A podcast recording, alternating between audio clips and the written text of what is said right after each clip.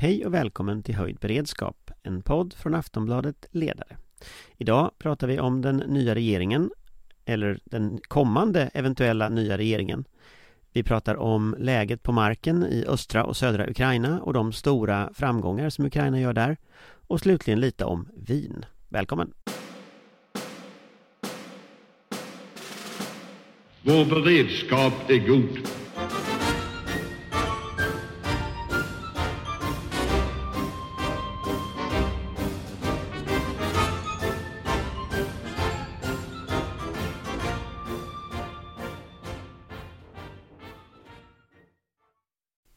Hej och välkommen till Höjd beredskap. Nu sitter vi här i studion eh, och det är då jag, Anders Lindberg, som sitter här och Patrik Oksanen, senior fellow på Tankesmedjan Frivärd. och med oss direkt från Georgiens huvudstad tror jag det var va? Ja, Ja. Tbilisi, Tbilisi heter den, har vi Amanda. Vollstad, Svensk Tidskrift. Och hur trivs du i, vad var det Patrik sa, Stalins födelseland? Eh, jo då, eh, förutom just den biten och även Beria är faktiskt född här. Eh, den gamla NKDV-chefen. Eh, så är det alldeles utmärkt trevligt. Det är ett otroligt vackert land. Just idag är det väldigt varmt, lite dryga 30 grader och soligt. God mat, Det är trevliga det inte människor. här kan jag säga i Stockholm, här är det duggregn Ja, och inga jag har- 30 grader. Och ingen god mat att- heller. Ja, men det finns faktiskt en georgisk restaurang i, Stockholm så att ni kan eh, palla er vidare dit sen så får ni lite känsla i alla fall. Ja, någonstans ner på söder va? Ja, precis. Men vad gör du i Georgien? Förutom går och titta på Stalin? Ja du, jag är här på någon slags kombinerad semester och eh, reportageresa så att jag eh, tittar på eh, historiska saker och äter god mat och så träffar jag en massa människor och intervjuar om inte minst säkerhetsläget och situationen här. Det är ju väldigt väldigt mycket kontraster. Man har ju själv ungefär 20 procent av sitt territorium ockuperat av Ryssland sedan invasionen 2008 och har därför naturligtvis ett oerhört stark sympati med ukrainarna. Så det är ukrainska flaggor precis överallt från torgstånd till banker och eh, antirysk graffiti på väggarna och så vidare. Samtidigt så har man också visa frihet eh, för ryssar så att detta är ett av landen där ryska unga män framförallt just nu tar sig för att undkomma sina inkallelseorder. Så att häromdagen var det väl Eh, 20 kilometers eh, gränd eller kö till eh, gränsen från den ryska sidan där eh, unga män försökte ta sig hit och det är väldigt mycket unga män, rysk vältränade unga män eh, överallt i grupper, eh, vilket också skapar en del irritation och kulturkrockar. Så att eh, det är mycket spännande plats att befinna sig på just nu.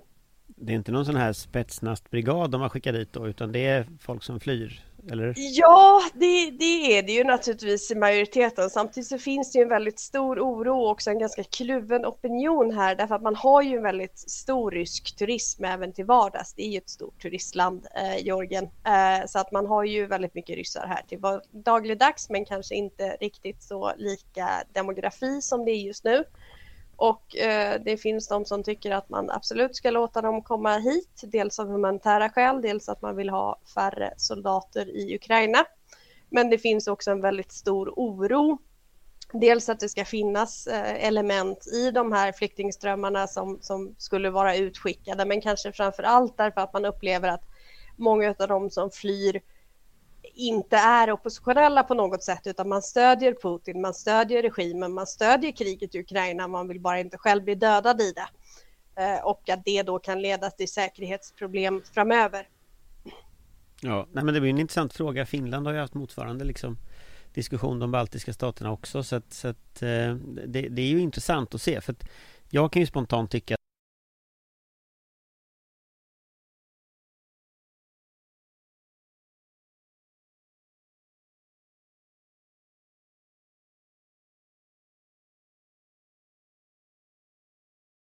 land.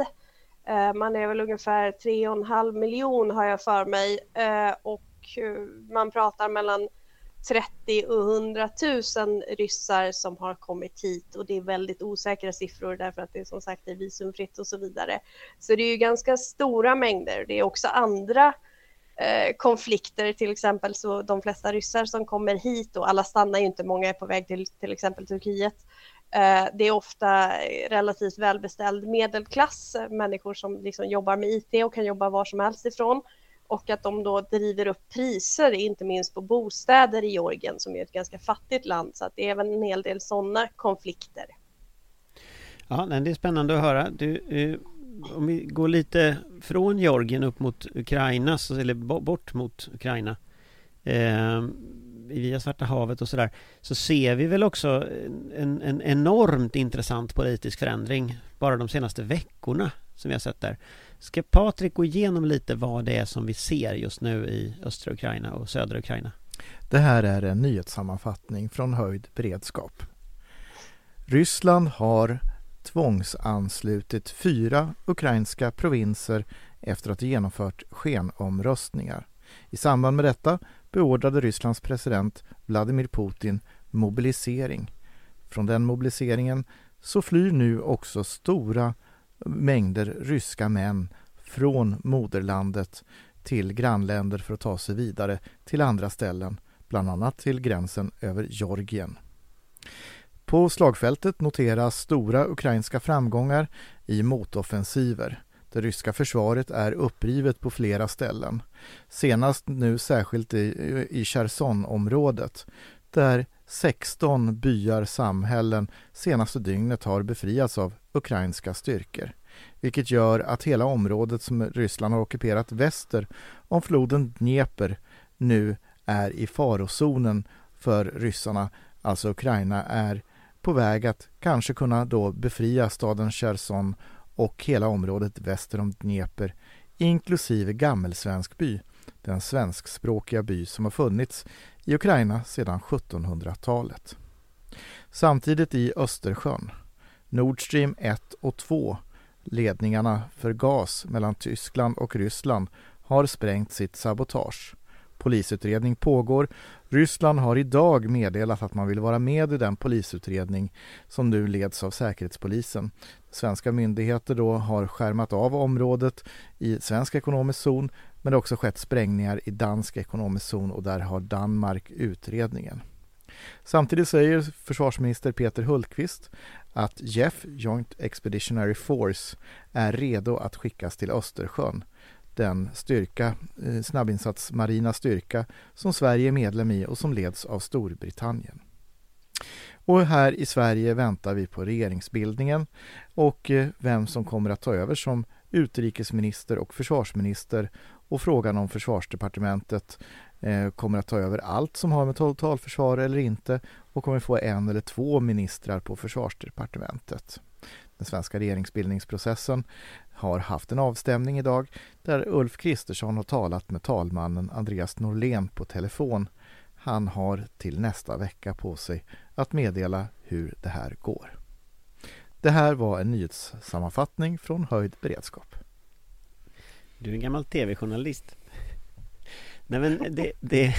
Jag tänkte att jag skulle bjuda på lite så här Lite Lelle Printer radiosammanfattning i lite, lite äldre stil så Men det blir också en illustration över hur otroligt intensiva de senaste veckorna har varit och eh, när man läser, jag roade mig med att titta igenom alltså, nyhetsrapporteringen bara i liksom morgontidningar, eh, kvällstidningar i, i morse och, och det är också ganska uppenbart att vi har inte riktigt fattat att det här har hänt. Alltså det, det, men det märks att vi förstår inte hur stor den här strategiska förändringen som har skett på marken är. Och, och då både Putins hot om kärnvapen, Nord Stream, att man flyttade till Östersjön, den här mobiliseringen som väl i och för sig är kackig men det är ändå, det är ändå en mobilisering av ett antal hundratusen personer som, som händer här. Och sen då frågan om vart den här ukrainska offensiven tar vägen. Mm. Och vi ska komma ihåg att Ryssland har mobiliserat i historien 1914, 1941 och nu 2022. Bara för ja. att få, en, få ett perspektiv på, på hur det historiskt är. Och jag håller helt med. Kognitivt hänger vi inte med. Våra huvuden hänger inte med. Det är sånt högt tempo just nu. Nej, och jag, jag börjar själv ha liksom samtal med människor när, när folk pratar just så här, ja, men är det sannolikt med kärnvapen? Och när jag har pratat med experter som tittar på den liksom strategiska nivån och användningen av kärnvapen Om vi bortser från frågan om att det finns inga taktiska kärnvapen överhuvudtaget utan det blir ett strategiskt vapen i relation till detta Så utesluter man ju i dagsläget inte det och liksom den, den skillnaden i sätt att prata den har jag ändå upplevt, alltså det så var det inte när den här konflikten började. Och går vi tillbaka ett par månader så var det inte så utan det är en slags smygande förändring som sker i hur vi pratar om konflikten. Och också hur man pratar om vad är en rimlig amerikansk motåtgärd i det läget när man skulle sätta in kärnvapen. Och, och liksom Göteborgs-Posten hade ju någon sån här, inte kanske jätteväl researchad ledartext om att det var inte så farligt med kärnvapen. Alltså det, det, det är ett helt annat typ av samtal kring de här frågorna. Mm. Det där är inte så farligt med kärnvapen så tror jag att Göteborgs-Posten är nog ganska ensam i den Just den uppfattningen är nog ganska ensam om så. Men, men, men det är ändå intressant liksom att, att, att det är en annan typ av samtal och jag, jag, jag kommer ihåg när jag var liten hur det här liksom var någonting man pratade om i skolan och sen försvann ju det eh, Liksom runt 91 där Och nu sitter vi 30 år senare och börjar återigen prata om kärnvapen som en realistisk möjlighet det, det skrämmer mig mm. Eh, väldigt mycket faktiskt. Och att vi har liksom inte hängt med i, i huvudena kring det här. Hänger man med i huvudena i Georgien, Amanda? Ja, här är ju naturligtvis diskussionen en, en helt annorlunda, men här är man ju som sagt också, det, det är ju Georgien som skulle varit vårt lackmustest eh, redan 2008 eh, när man pratade om när man lade ner mycket av de svenska försvarsförmågorna och sparade in att man, eh, att just aggression mot ett av grannländerna, rysk aggression mot ett av grannländerna skulle vara den stora väckarklockan för att starta återtagandet. Nu gjorde man ju inte så, man fördröjde väl försvarsbeslutet slutet med några veckor för att hinna diskutera saken och sen hände ändå absolut ingenting. Eh, men här har man ju levt i den verkligheten. Man har 20 procent av sitt territorium ockuperat av Ryssland. Man har också en väldigt historik, alltså man har ju varit ockuperad av Ryssland med få avbrott i princip de senaste 200 åren, eller ja, Sovjet i, i mellanläget naturligtvis, därför att man hade en period 1910-talet, början på 1920-talet där man försökte närma sig Europa Eh, förra gången eh, och sen blev ockuperad av Sovjet och sen vann sin frihet under viss blodutgjutelse eh, under Sovjets fall och sen blev man då invaderad igen 2008 där Ryssland tog eh, provinserna Abkhazien och Sydossetien som man då hävdar är i stil med i Ukraina. Man hävdar är självständiga och själva har brutit ut där man skulle skydda ryska, gick in för att skydda ryska minoriteter var det formella Eh, formella ursäkten. Men 20 procent av, av Georgiens eh, territorium är fortfarande ockuperat. En och en halv, människor lev, en och en halv miljon människor ungefär lever fortfarande som internflyktingar eh, eller blev internflyktingar då. De är fortfarande inte riktigt på plats, de flesta av dem. Så att här lever man ju med en helt annan världsbild naturligtvis. Samtidigt så är man ju också ganska försiktig i sin retorik därför att man är fortfarande väldigt ekonomiskt beroende av Ryssland. Eh, och eh, man är väl, ja, man befinner sig i en väldigt utsatt situation helt enkelt. Men eh, populationen är väldigt medveten om risken och eh, stödet till Ukraina är alldeles enormt. Eh, men det finns eh, finns olika analyser även här som sagt hur man ska se på eh, unga ryska män som tar sig in i landet, om det är ett hot eller inte och så vidare. Men eh, man är inga större vänner av, av den nuvarande ryska regimen, det är man inte. Och i Ukraina så ser vi också att det finns ganska många georgiska frivilliga som, som slåss på Ukrainas sida. Det gör det. Det finns ett eh, monument över egentligen de som dödades eh, i samband med självständigheten från eh, Sovjet eh, utanför parlamentet som har gjorts om då av allmänheten till ett monument över georgier som stupat i Ukraina med bilder och blommor och så vidare som verkar vara väldigt eh, välbesökt. Och på... man har ju också, ja, förlåt, man har ju också eh, närmat sig NATO väldigt mycket. Man har varit otroligt aktiv eh, med att delta i insatser i eh, Afghanistan och även Irak innan man själv blev invaderad och har också utbildningscentrum och så vidare som är ackrediterade av NATO här så att man, man försöker hålla sig väldigt nära NATO. Det finns en väldigt stor majoritet för en närhet till NATO och EU och även så småningom medlemskap när det kan bli aktuellt. Jag tänkte på eh, om man tittar i, om man går tillbaka liksom ett halvår längre eh, så var ju en av diskussionerna i början på den tiden som Ryssland såg ut att kunna liksom ta hem en del seger var ju vad, vad fortsätter de nästa gång? Och då, då nämndes ju Georgien bland annat Armenien, Moldavien nämndes ju som, som i riskzonen för att liksom in, sväljas av Ryssland eller inkorporeras på olika sätt. Hur, hur har man pratat där om liksom de här frågorna? Hur rädd är man?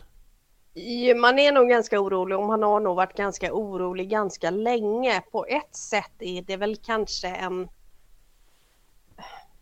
hur uttrycker jag mig för att inte bli missförstådd här? Man lider väldigt med Ukraina och man sympatiserar väldigt med Ukraina. Men på ett sätt så är ju liksom nu är skottet avlossat. Nu vet man vad som är på väg att hända och vad som man har att förhålla sig till. För man har ju levt i skuggan av en möjlig fortsatt invasion under väldigt lång tid. Oron har varit stor eh, länge Eh, samtidigt som sagt man har en väldigt stor eh, rysk turism, man har en väldigt stor eh, rysk handel. Eh, många hundratusen georgier bor på den ryska sidan, ett etniska georgier. Som, det är ju fortfarande ett grannland på väldigt många sätt. Eh, men oron är stor, kanske lite mindre nu efter de ukrainska framgångarna naturligtvis med eh, att eh, Ryssland eh, verkar ganska upptagna på annat håll. Men i början så var man väldigt orolig för att eh, det ryska maskineriet skulle tröska vidare och svälja, svälja Georgien också. Om man, om man tittar lite bredare på, på det som händer nu. Eh, en, en effekt av, av det här har ju varit att väst, den här diskussionen om att liksom folk var trötta på, på det här, den verkar ha försvunnit helt, vad jag har sett i alla fall. Och nu börjar man prata igen om tyngre vapen till Ukraina, om att backa upp Ukraina på ett liksom, för att de ändå, för att de vinner. Alltså, eh, jag tänker Patrik lite, vad, vad, vad tror du händer nu i liksom den europeiska diskussionen? Nej men den europeiska diskussionen, där står det ju fortfarande väger på det sättet att eh, vi närmar oss vintern. Det finns länder som är mer gasberoende än andra där opinionen är, är så att säga svagare för Ukraina än, än på andra ställen. Och eh, jag tror att man måste se händelsen kring Nord Stream delvis i det ljuset också och att det kan komma fler incidenter som eh, kan påverka eh, europeisk eh, gasförsörjning, eh, energiförsörjning generellt eh, och förtroendet för EUs förmåga att hantera energin under vintern. Eh, därför att den ryska kalkylen, och det har vi varit inne på tidigare också i, i den här podden, är ju att general Winter ska hjälpa Putin att få i alla fall eh, få befästa sina framgångar ja, sina små framgångar relativt. Nu ganska små faktiskt. Ja, De och det blir mindre och mindre för varje dag, tack och lov.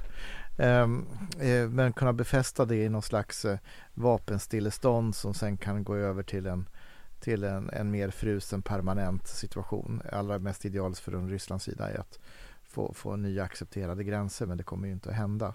Eh, och att eh, väst då ska sluta stödja Ukraina med pengar. Jag vill understryka pengar är jätteviktigt. Ukraina behöver ännu mer pengar än vad man har fått. EU har släpat bena efter sig när det gäller pengar och sen så finns det ju partier i Europaparlamentet som säger att de är pro-ukrainska men som röstar emot att ge Ukraina pengar. Och jag tänker då på Sverigedemokraterna till exempel.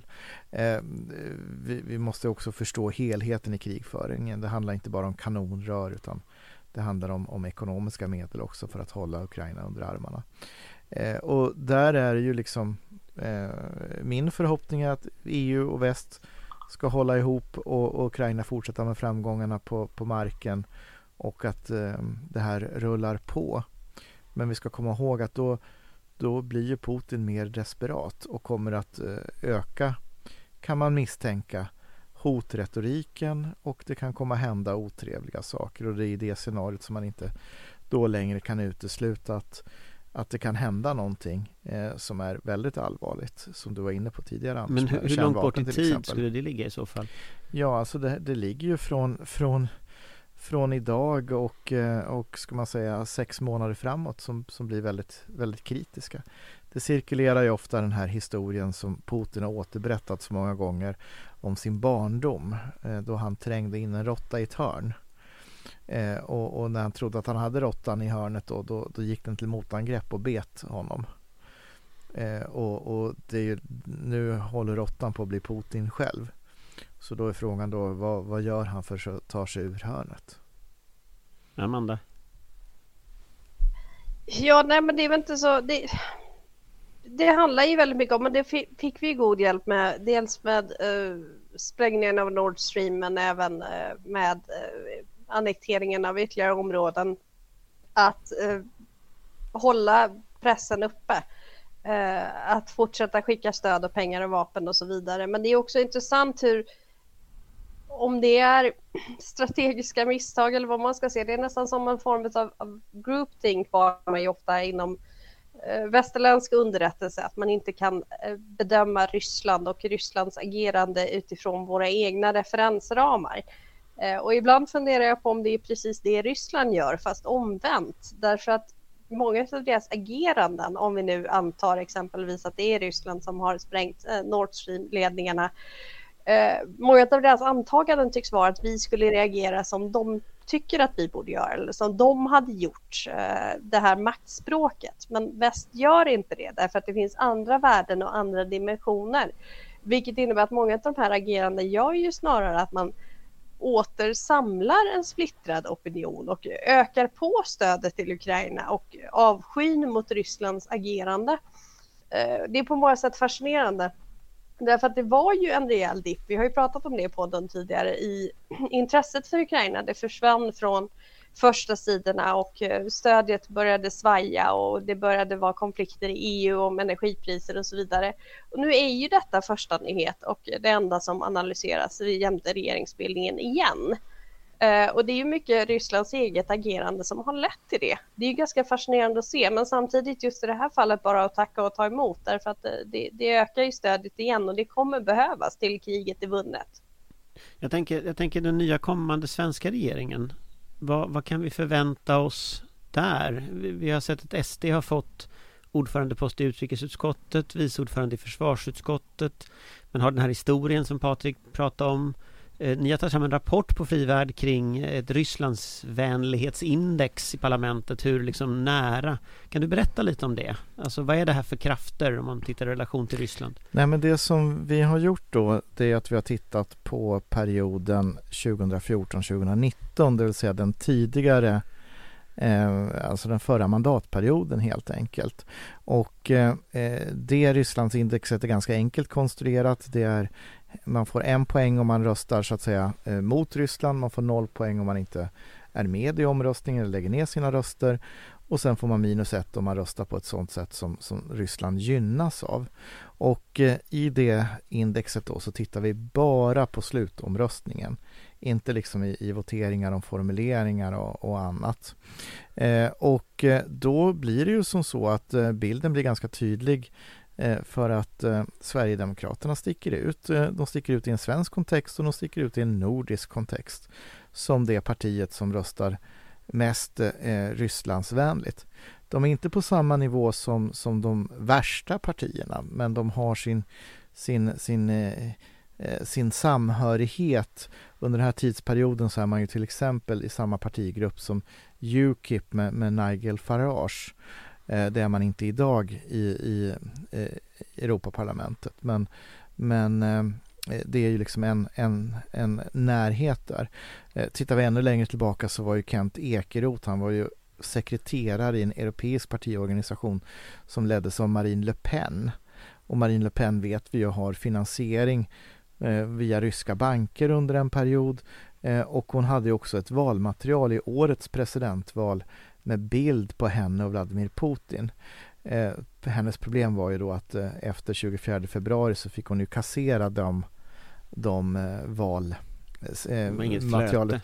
Nej, det var, det var väl kanske inte riktigt, riktigt eh, sådär eh, helt bra att eh, visa upp den bilden efter 24 februari när Ryssland återupptog sitt, sitt angrepp på, på Ukraina. Eh, och tittar vi då på, på lite siffror bara så att ni får en jämförelse så, så eh, hamnar då Kristina Winberg då som satt i Europaparlamentet och Peter Lundgren som sitter där idag men han är ju nu vilde efter att ha blivit dömd i, i ett helt annat ärende men han sitter kvar i Europaparlamentet. De hamnar på minus fyra. Och det kan jämföras då med de svenskar som, som hamnar högst då.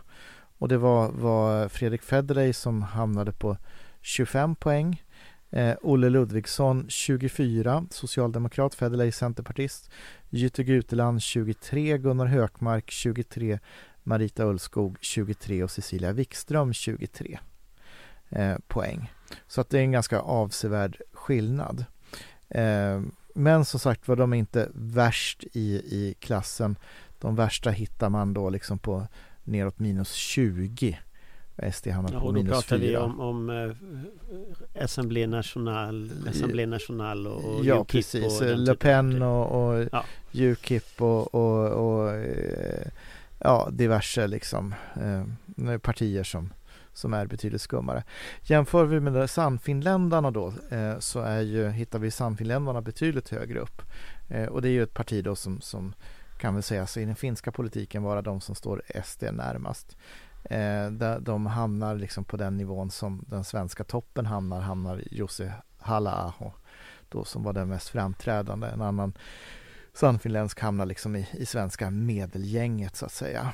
Eh, så, och även Dansk Folkeparti har mycket bättre siffror än, än vad Sverigedemokraterna har under den här Men, perioden. men om, vi ska, om vi ska ta den här kunskapen om SD eh, Vad kan vi förvänta oss för politik givet de här frågorna från, från en, en inkommande liksom, eh, Ulf Kristersson-ministär? Jag vet inte Amanda, du är väl den av oss som har mest Mest koll höll jag på att säga. Detta mest beror, närhet.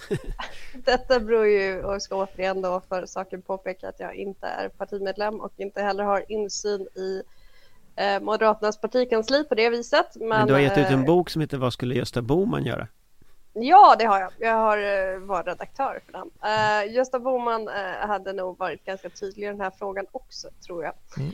Uh, frid över hans minne. Nej, men det är ju naturligtvis, till att börja med så handlar det naturligtvis om hur regeringen utformas. Jag tror inte att SD kommer få några ministerposter.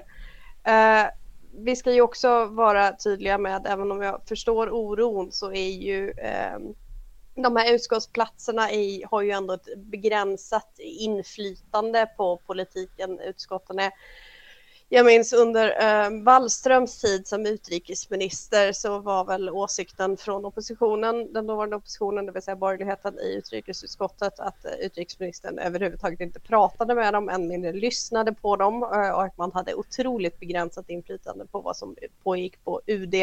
Eh, det kommer väl naturligtvis kanske inte vara fallet om SD utgör regeringsunderlag som det ser ut som, men eh, det säger ändå någonting om hur, hur tunga de här utskottsposterna i, i praktiken är. Eh, sen så håller man ju på, som jag förstår det, man förhandlar ju ganska långtgående inom de här regeringsförhandlingarna och eh, har ett ganska långt perspektiv. Man har ju till och med pratat om att man ska ha någon slags övergripande plan även för nästa mandatperiod eh, Eh, i de förhandlingar och avtal som man tecknar inför eh, ingånget eh, ja, gemensam regering och, och regeringsunderlag. Och där antar jag, med tanke på Moderaternas linje i frågan och hur aktuell frågan är, att eh, Rysslandspolitiken, utrikespolitiken och säkerhetspolitiken kommer ta en ganska stor del och att detta är en fråga man diskuterar. Eh, inte för att ta SD-försvar i övrigt, men man har ju en ganska stor kluvenhet inom partiet och har ju haft det i ganska många år. Där det finns en, en sektion som då tyvärr har haft väldigt mycket inflytande i Europaparlamentet, där man har varit fullständigt opålitlig i Rysslandsfrågan och eh, i min mening röstat helt fel och eh, visat helt fel sympatier. Men man har ju också en falang som eh, är lite mer, ser Ryssland som arvsfienden Eh, och där man har en, en nyktrare syn på konflikten. Så att eh, detta handlar väl mycket om en intern maktkamp i SD också och eh, hur regeringsupplägget ser ut får vi ju se, men jag är inte speciellt bekymrad därför att detta är en så viktig fråga, inte minst för Moderaterna men även för KD och L. Eh, och även så viktig fråga för Sveriges status inom de internationella organ vi är så stolta över att vi utgör en del av. Inom EU, inom FN, eh, inom NATO nu så småningom. Att detta är liksom inte en fråga man kommer kunna tum- tumma på. Mm, Tre, ko- tre korta snabba takeaway från mig. Jag tror att där det kommer att skava mest i praktisk politik, det kommer att handla om EU. Eh, där, där står man som längst ifrån varandra och det, där det kan bli, bli knepigt och, och i EU-nämnden och, och så. Sen det som oroar mig det är ju om det dyker upp tjänstemän från SD på, på FÖ, utrikes eh, statsrådsberedningen eh, och så vidare. Eh, det kan påverka vilken informationsdelning andra länder väljer att göra med, med vår politiska ledning. Det som bekymrar mig allra mest när det gäller SD kopplat till Ryssland det är att SD inte har tagit avstånd från sin alternativa mediemiljö som man är i symbios med. Eh, den alternativa mediemiljön är i huvudsak prorysk. Där det finns eh, också ställen med, med mycket tydligare kontakter än andra men, men alla drar åt ungefär samma håll i, i varierande tonart. Men i det här då så har du mitt under valrörelsen då partisekreteraren, den nye ordföranden i utrikesutskottet Jomshoff som då åker till en tv-studio som drivs av en person som har tidigare varit anställd av SD men som fått sparken för att han har delat rysk propaganda.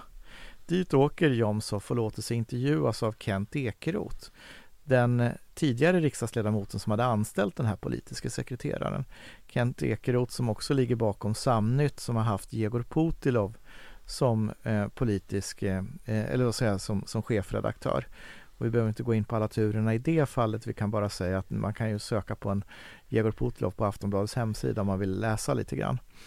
Eh, eh, och de här sakerna då, och då sitter Kent Ekeroth och Richard Jomshoff och för fram valfusknarrativet, någonting som proryska alternativa medier och, och ryska staten också agerade för att sprida inför förra valet.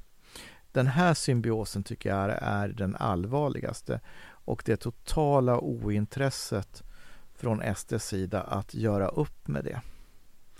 För jag, jag, tänker att jag tycker det här är en lite komplicerad historia. Eh, liksom var, va, var, tar det här vägen någonstans? För att det är klart att att den här typen av karaktärer som vi ser i alternativmedian som är kopplade till SD eh, de för ju ofta fram rena Putin-narrativ. Jag noterade när gasledningen eh, smällde och, och eh, ryssarna gick ut naturligtvis och skyllde på USA då. Det, det är ju så här Playbook A1. Men då, de som, det, det fångas ju inte upp av några normala medier, den typen av sak. Men däremot så, det fångades ju upp i den här sfären eh, av personer kopplingar med kopplingar till SD som då fångade upp liksom olika konspirationsteorier kopplat till till dels Ryssland men med en helt uppenbar avsikt att peka ut USA. Eh, och det var intressant att se hur det här spreds. Så jag tror att vi såg där en liten, vad ska jag säga, en liten glimt av hur ser nätverken som sprider den här typen av desinformation ut. Eh, och i och med att det gick så snabbt så kan vi nog konstatera att här fanns en förberedd liksom, informationsspridning eh, ganska brett som ju uppenbarligen inte användes i valet. Eh, så, att, så att det är nog så att den där kraften finns där ute fortfarande. Och det, i gasledningen så blev det tydligt liksom, att den, den, det var inte någon lek. Och det blev en debatt. Jag hade massa konstiga debatter med människor på sociala medier om, om de här frågorna. Liksom där klipp fördes fram och eh, diverse amerikanska konspirationsteorier, gamla uttalanden av Biden liksom blandas så. Och jag noterade också till vänster så dök motsvarande narrativ upp en sajt som heter Global Politics som, som brukar sprida ryska narrativ så att säga regelmässigt fast på svenska språket då. Där dök ju det här direkt upp. Ja, såklart. Så, så att det liksom... är, Global Politics är en av störsändarna Som Nej, man kan alltså uttrycka det, det som. det, det, Men det blir intressant att se hur nätverken såg ut och de såg precis ut så. De nätverken blir ju en del av, eller till höger då, blir ju en del av propagandaunderlaget nu.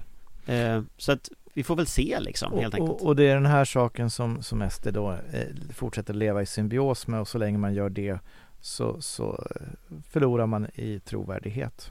Ja, nej men det gör man. Ska vi gå vidare till nästa fråga? Jag hade en tredje punkt här som vi ska hinna idag. NATO-ansökan tuffar ju på. Just nu så har den väl bromsat till lite i, i Ungern men eh, framförallt är det ju Turkiet som är frågan. Och i veckan så så blev eh, den regimkritiska eh, tidningen eh, Saba eh, eller förlåt, regimtrogna tidningen, eller en del av regimen är väl, den är väl Saba i Turkiet är nu jätteupprörda på svenska nyheter, det här är SVTs skämtprogram. Och i SVTs skämtprogram så har man då skojat med, med Erdogan och man har då kontrat då från den här tidningen Saba med är det så här de ska komma med i NATO? Och sen är de då jättearga på SVT och SVT har då bytt ut svenska nyheter till kurdiska nyheter och låtit den kurdiska komikern, eller svensk-kurdiska komikern eh, Kadir Meral eh, skämta ganska friskt med, med Erdogan. Jag tyckte det var ganska kul.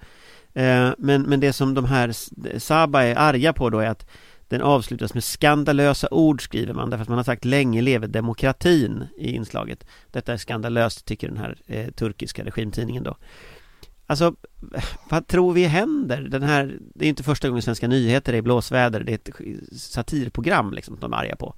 Eh, men hur mycket betyder sånt här på riktigt? Patrik? Ja, först vill jag säga då att, att eh, det var inte bara Erdogan som fick vara med i Svenska nyheter i fredags. Jag var ju med också. Ja, det är sant. Du var med ja, faktiskt. Ja. ja Men Erdogan fick större utrymme vad jag fick. Erdogan fick lite större utrymme och du och, porträtterades inte riktigt som han. Nej, nej, och jag, jag är inte lika, jag, jag, jag, ser det med ett leende och, och det ska väl naturligtvis Erdogan göra också egentligen. Eh, om han hade eh, velat det. Men i sak tror jag inte att det här har någon betydelse. Det här är, är en av de så att säga eh, virtuella varmluftstormar som, som den turkiska regimen kommer att ägna sig åt en tid framöver. Eh, den intressanta situationen uppstår när Turkiet eh, blir ensam kvar. Nu är det Ungern och Turkiet vi väntar på. Då kommer trycket att öka på Turkiet och någonstans så kommer det uppnå en jämvikt när Turkiet bara har mer att förlora på att dra ut det här i långbänken än att vinna på. När den tidpunkten inträffar, den kan vi diskutera länge väl, det har vi gjort förut i den här podden också, men jag tror att i, i, i sig sakligt så, så har inte Svenska nyheter en, den betydelsen i sakfrågan. Amanda, vad, vad tror du? De, de, eh, de, de SVT skämtar ju med, med ganska många. Tidigare så har ju Kina varit upprörda eh, när, när på den tiden leddes av Jesper Röndahl som var komiker då. Han, han skämtade med, med Kina och Kinas kommunistparti och regimen där och deras medier där blev jättearga. Eh, sen rann det ut i sanden. Men eh, vad, vad tror du? Liksom, spelar det roll det här? Nej, det gör det inte. Jag delar helt Patriks analys. Det här är bara varmluft och ett försök att och liksom hålla konflikten vid liv medialt. Eh, jag står fast vid min analys att det är, inte, det är inte Sverige man är ute efter egentligen. Man vill göra lite interna politiska poänger och man vill ha eh, vapensystem och flygplan från USA och detta är ett sätt att försöka påverka opinionen i rätt riktning.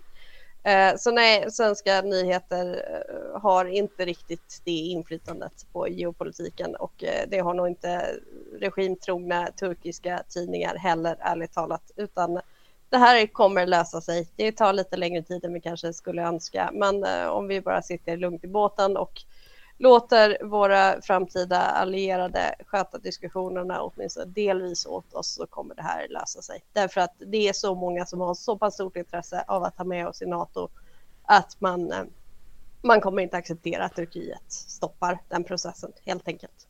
Men, men, men när Turkiet agerar på det här sättet, att hoppa på ett satirprogram, eh, alltså Förstår man eller förstår man inte att man ser ut som en bunke tomtar liksom? Ja, alltså inte, förstå, förstår inte... man överhuvudtaget oh, ungefär klart. vilka signaler det här sänder ut? Ja, men det är, inte, det, det, är inte vi som är målgruppen. Nej, inte vi tänker men jag tänker i Turkiet. De har ju skämtprogram även i Turkiet. Folk måste ju fatta att det är humor. Det är inte så säkert. Eller liksom, det, det, är ju väldigt olika vad man skämtar om. Och sen är det väl också så att Turkiet är ett väldigt stort land med väldigt många människor med väldigt olika inställning. Och eh, nu vet jag ingenting om just den här publikationen, men det, det, det, finns ju publikationer även i andra länder som tar vissa saker väldigt mycket på allvar eh, till en nivå som får dem att se lite lättfåniga ut. Men visst, det, det, det borde ju vara lite pinsamt att man reagerar på samma sätt som Kina och även Ryssland var väl väldigt upprörd över något inslag i Melodifestivalen ett par år sedan och lät lite, lite likadana. Eh, det är ju inget Grotesko var det den gången tror jag. Det är väl samma gäng tror jag. Ja. Det var här Tingeling, det är väl samma gäng som gör Svenska ja, nyheter lite grann, var det inte det? Den där vissa personalunioner där. Ja, det vet jag faktiskt inte. Man, men det är ju liksom, det, man kan ju tycka att det inte borde vara ett sällskap man ville vara i, men eh, det, det kan ju variera. Ja, alltså jag måste ju bara, jag älskar den där låten, jag tycker den är så cool alltså. Tingeling alltså. Patrik. Men sök upp Tingeling på Youtube och ha lite, lite fredagsfeeling när ni lyssnar på det här. Men, men för jag tänker att, att liksom det, det är en lite fånig inledning men, men det är ju trots allt så att Turkiet har veto och vi ser ju ett eh, läge i Östersjön nu som blir allt allvarligare. Så att, och det hade ju varit kul att vara medlem i NATO när man spränger gasledningen liksom. Så det här med att Amanda håller kvar sin tes om att det, det är inte så avlägset ändå. Johan brukar alltid säga att det här tar ett år, typ. Jättelångt i framtiden. Vad tror vi nu? Alltså om det här med, med gasledningen, snabbar det upp den här processen eller spelar det ingen roll? Äh, Första jag vill säga är ju att Danmark är ju med i NATO. Och det, det hindrade ju inte sprängningen i dansk ekonomisk zon. Eh, sen i sakförhållandena så är det så starka uttalade garantier från olika länder gentemot Sverige och Finland i den här situationen så att under en kort period så tror jag inte att det gör någon större skillnad. Och vi visar ju också det här med Joint Expeditionary Force att, att eh, man, har, man har haft konsultationer där man är redo att skicka de flottförstärkningar till Östersjön. Det tycker jag är en väldigt stark, stark garanti. Eh, sen skulle väl jag säga att det är väl den övergripande situationen som blir allt allvarligare. Så, så är det klart att då ökar väl trycket på NATO också att kunna visa handlingskraft och då ökar ju priset för Turkiet att, att trilskas snabbare än om det hade varit lugnare. Men om man antar följande scenario, det här är nu bara en helt hypotes, men anta att det blir en eskalation i östra Ukraina, kanske till och med till punkten i kärnvapen. Vad betyder det för det strategiska läget i Östersjön i så fall? För att Sverige, om man tar diskussioner om flottblockad till exempel eller diskussioner om vad man ska göra med de här med, med Ryssland i det läget. Vi är halva sidan av, av Öresund, är vi liksom. Eh, alltså vad kommer att hända i det läget? Och den lilla frågan tar du upp i slutet av podden. Ja, vi har några minuter kvar. Jag skulle ju säga, alltså, och det är även det här med Nord Stream, eh, som Patrik säger så har vi ju ganska långtgående säkerhetsgarantier. så jag skulle ju säga att det snarare i så fall, om det händer någonting så kommer detta skynda på processen, därför att det ska vi ju komma ihåg, vi har ju väldigt mycket att bidra med till NATO, inte minst i våra eh, navala förmågor och vår eh, övervakningsroll eh, kring och över och under Östersjön. Så att intresset av att få med oss fullt ut i alliansen kommer ju inte att minska av att situationen blir skarpare utan snarare kommer det vara mer brådskande att fullt ut få på plats det samarbetet där Sverige har en väldigt stor roll att spela.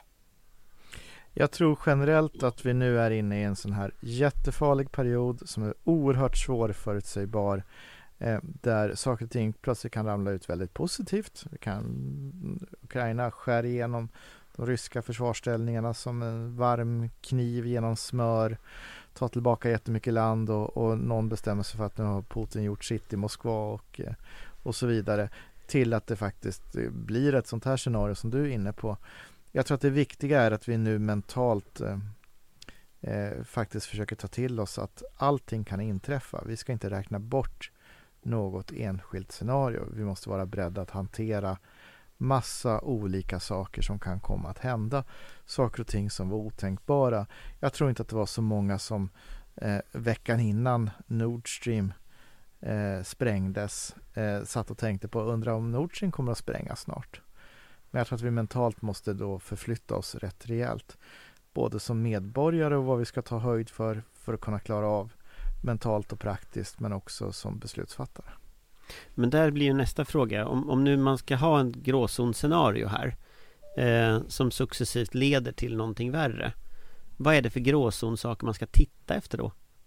Ja, alltså jag Spränga skulle... Nord Stream var ju lite oväntat, du har ju rätt det var ingen som hade tänkt ut den, men liksom Ja, alltså ty... risken, risken har ju funnits i, i analyser eh, Risken har liksom varit dokumenterad i FOI-rapport redan 2007 och bland bland oss eh, knäppjökar som sitter och tänker på vad knäppt som kan hända eh, så har ju det här funnits med under många år. Men vad tänker du mer hända. kan hända som, som folk ska titta efter? Ja, alltså jag skulle ju då i första hand titta på, eh, eh på saker och ting som kan, kan innebära störningar på eh, elförsörjning eh, på, på europeisk nivå. Men jag vet också att eh, det, det, kan liksom vara ledningar som kapas i Östersjön också och så vidare och så vidare.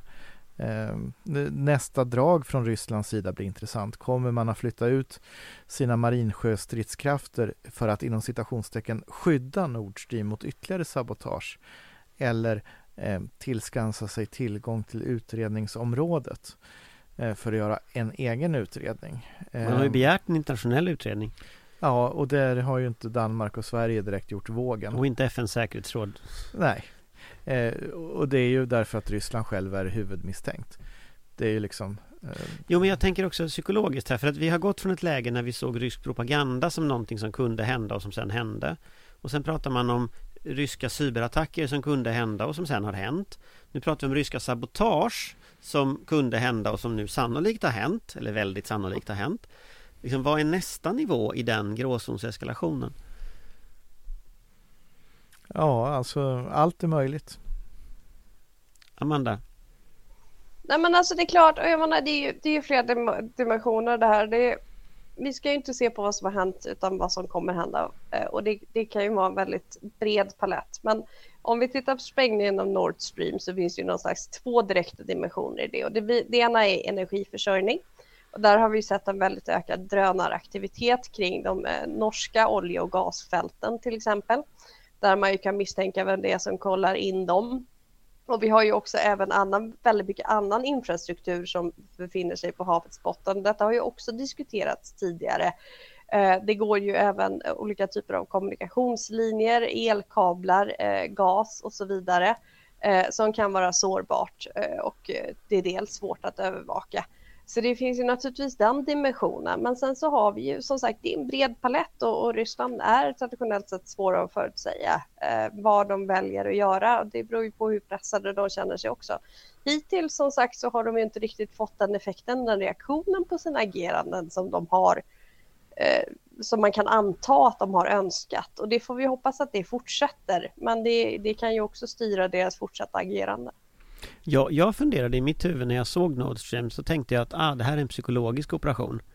Där hela syftet med den är att liksom ställa till det i vårat liksom för oss. Alltså och så i mitt huvud så tänker jag att ja, men då är det fortsatta psykologiska effekter de vill ha. Därför att det är mer kostnadsintensivt, det är kostnadseffektivt och deras resurser är så uppbundna i, i, liksom, i östra Ukraina och det går så dåligt. Så att det är det de kan också avvara. Och då är liksom just, då tänker jag infrastruktur men jag tänker också det här tjeckiska ammunitionsförrådet som smällde för ett antal år sedan. Mm. Det, var ju, det var ju vapen som skulle till Ukraina. Att den typen av saker kan börja inträffa. Ja, Politiska inte... mord i ja. väst eh, skulle kunna vara en sån faktor. Det har de också ägnat sig åt tidigare i Salisbury och så vidare. Det kanske riktas mot andra typer av aktörer. Beslutsfattare inom militära system, journalister, politiker. Alltså, jag, liksom, jag tänker att det, det är ju en typ av gråzon som de kan så att säga. Ja, tittar vi på operativt beteende så Ryssland har sprängt ammunitionsförråd som du säger Tjeckien, två döda. De sprängde faktiskt två ammunitionsförråd i Tjeckien. Jag tror att det är minst eh, tre, fyra som bulgarisk riksåklagare misstänker att man har sprängt i Bulgarien. Man Den vapenhandlare som i har Montenegro. kupp i Montenegro. Den här bulgariska vapenhandlaren som har fått de här förråden sprängda har haft sammanlagt fem sprängdådsattentat så det är väl ryssarna som ligger bakom alla fem. Vi har förgiftningen med, med kemiskt stridsmedel i Salisbury. Vi har användandet av polonium i London. Vi har Tjetjenen i Gävle. Gävle. Eh, Sundsvall tror jag inte var någon, jag tror att du blandar ihop norrländska ja, hamnstäder där. Det. det var Gävle. Eh, så att, och det är ju liksom, eh, och vi har haft eh, tjetjener som har skjutits ihjäl i Berlin. Eh, så att allt det finns. Eh, I januari så kapades en kabel till Svalbard. En av två internetkablar till Svalbard då blev kapad. Eh, vi såg i januari, vill jag bara påminna om, drönarverksamhet vid svenska kärnkraftverk.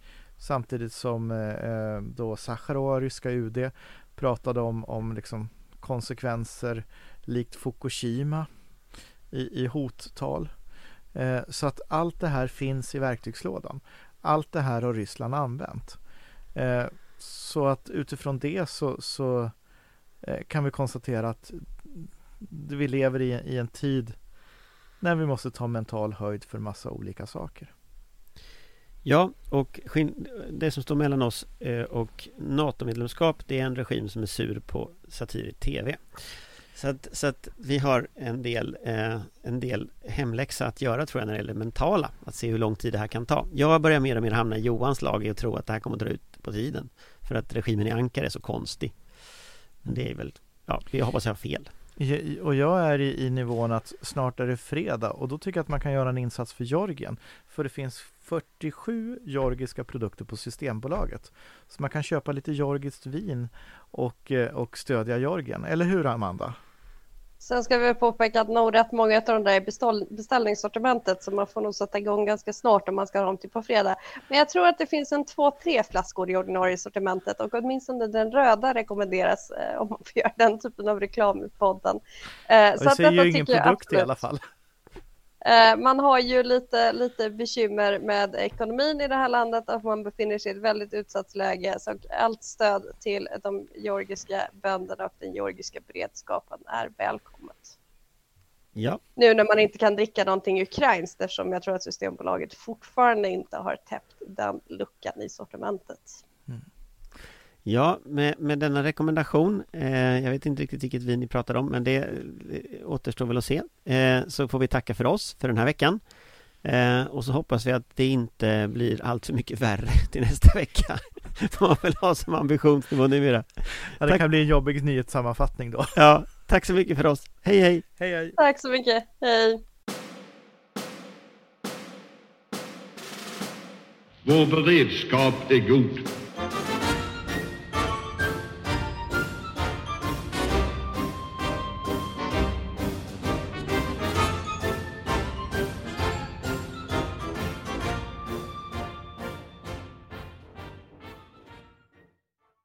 Du har lyssnat på en podcast från Aftonbladet. Ansvarig utgivare är Lena K Samuelsson.